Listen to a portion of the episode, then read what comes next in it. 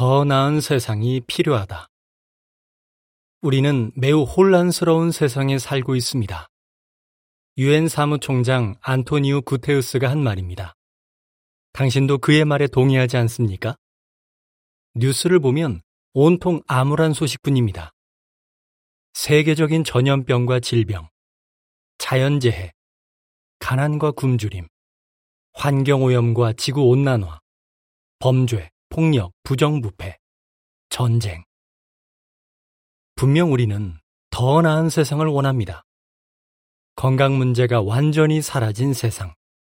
모두가 안전하게 살 수 있는 세상. 식량 부족이 없는 세상. 환경오염이 없는 세상.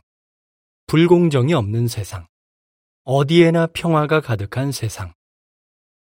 그런데 우리에게 정말로 필요한 더 나은 세상은 어떤 세상입니까?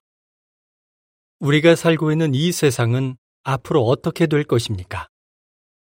더 나은 세상에서 살기 위해 우리가 할 수 있는 일이 있습니까? 이번호 파스타에서 이와 같은 질문들에 대한 성경의 위안이 되는 답을 살펴보시기 바랍니다. 기사를 마칩니다.